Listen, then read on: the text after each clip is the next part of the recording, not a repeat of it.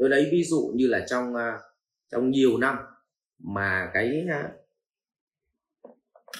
cái nỗi sợ hãi nó đã rời khỏi cái cuộc sống của mình à, cái sự sân hận nó đã rời khỏi cuộc sống của mình cái sự lo âu nó đã rời khỏi cuộc sống của mình, thì có nghĩa là bây giờ mình giữ được một trạng thái lúc nào cũng vui vẻ, hạnh phúc và bình an, thì như vậy chúng ta đạt được trạng thái niết bàn trong đời sống. Tuy nhiên làm thế nào để đạt được cái sự vui vẻ hạnh phúc đấy? À, làm thế nào để loại bỏ được những hạt kia ra khỏi cuộc sống của mình?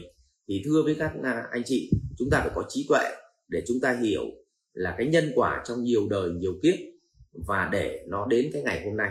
Tôi lấy ví dụ uh, nếu như mà uh, trong vòng một năm trước do tôi vô minh tôi trôi cờ bạc tôi đã vay tiền của bạn thì đến ngày hôm nay bạn đến bạn đòi tiền tôi. Và khi mà tôi ờ, giác ngộ ra, và tôi phải bán nhà tôi đang ở để tôi trả nợ cho bạn, thì điều đó tôi đón nhận một cách vui vẻ. Vì tôi hiểu đó là nhân quả, đó là nhân quả. Tức là mình đón nhận cái quy luật nhân quả đó một cách vui vẻ. Và mình không hề có cái chuyện sân hận cái người mà họ đã cho mình vay tiền. Vì mình vay của họ là tiền mặt, thì bây giờ mình phải có trách nhiệm, mình gì ạ, đối mặt với sự thật để đi giải quyết cái âm vang của quá khứ. Vậy thì tóm lại, trong ngày hôm nay, chúng ta phải đón nhận bất cứ cái gì bất đắc như ý mà do chúng ta tạo ra trong ngày hôm qua. Thì có nghĩa là nếu chúng ta được đón nhận cái bất đắc như ý ấy, chính là việc chúng ta đang được trả nợ những gì mà chúng ta đã gây ra trong quá khứ.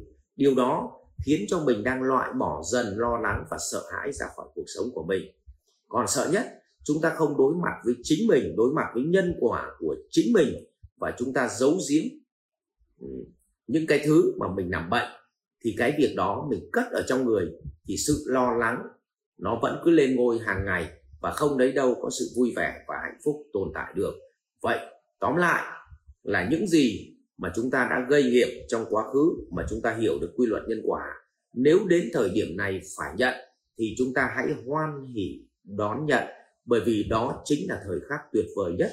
Chúng ta loại bỏ được sự lo lắng sợ hãi uh, ra khỏi cuộc đời của chúng ta. Như vậy từng cái hạt giống xấu ấy được loại loại loại bỏ đi. Nhưng cũng có những người thì họ sợ mất cái họ họ sợ mất đi cái tài sản tức là họ tham lam. Cho nên biết nợ người ta nhưng không dám trả không muốn trả và muốn gì ạ? Cứ muốn đòi đòi đòi đòi lạm dụng vốn của người ta thì dẫn tới người ta thường xuyên người ta đến đòi mình. Và như vậy hàng đêm mình sẽ khó ngủ. Bởi lúc nào cũng có mối đe dọa. Vậy thì tóm lại ờ, muốn nhận được cuộc sống vui vẻ, hạnh phúc thì một, chúng ta phải đón nhận tất cả những gì thuộc về ờ, quả mà do chúng ta gieo nhân chưa tốt trong quá khứ và đối mặt trả đi. Thứ hai, trong hiện tại thì hãy mỗi ngày tập trung vào lao động tập trung vào làm việc một cách gì ạ? À? chính đáng, đúng đạo đức, đúng pháp luật và đừng để lại bất cứ một hạt rác nào trong ngày hôm nay. Thì nhân quả trong đời sau, trong những năm sau, trong những tháng sau, chúng ta không phải đón nhận nó nữa. Và như vậy chúng ta loại bỏ đi những sợ hãi, sân si ờ, ra khỏi cuộc đời mình. Ừ. Vậy tóm lại, tôi tổng kết lại là muốn đạt được sự vui vẻ hạnh phúc trong cuộc sống.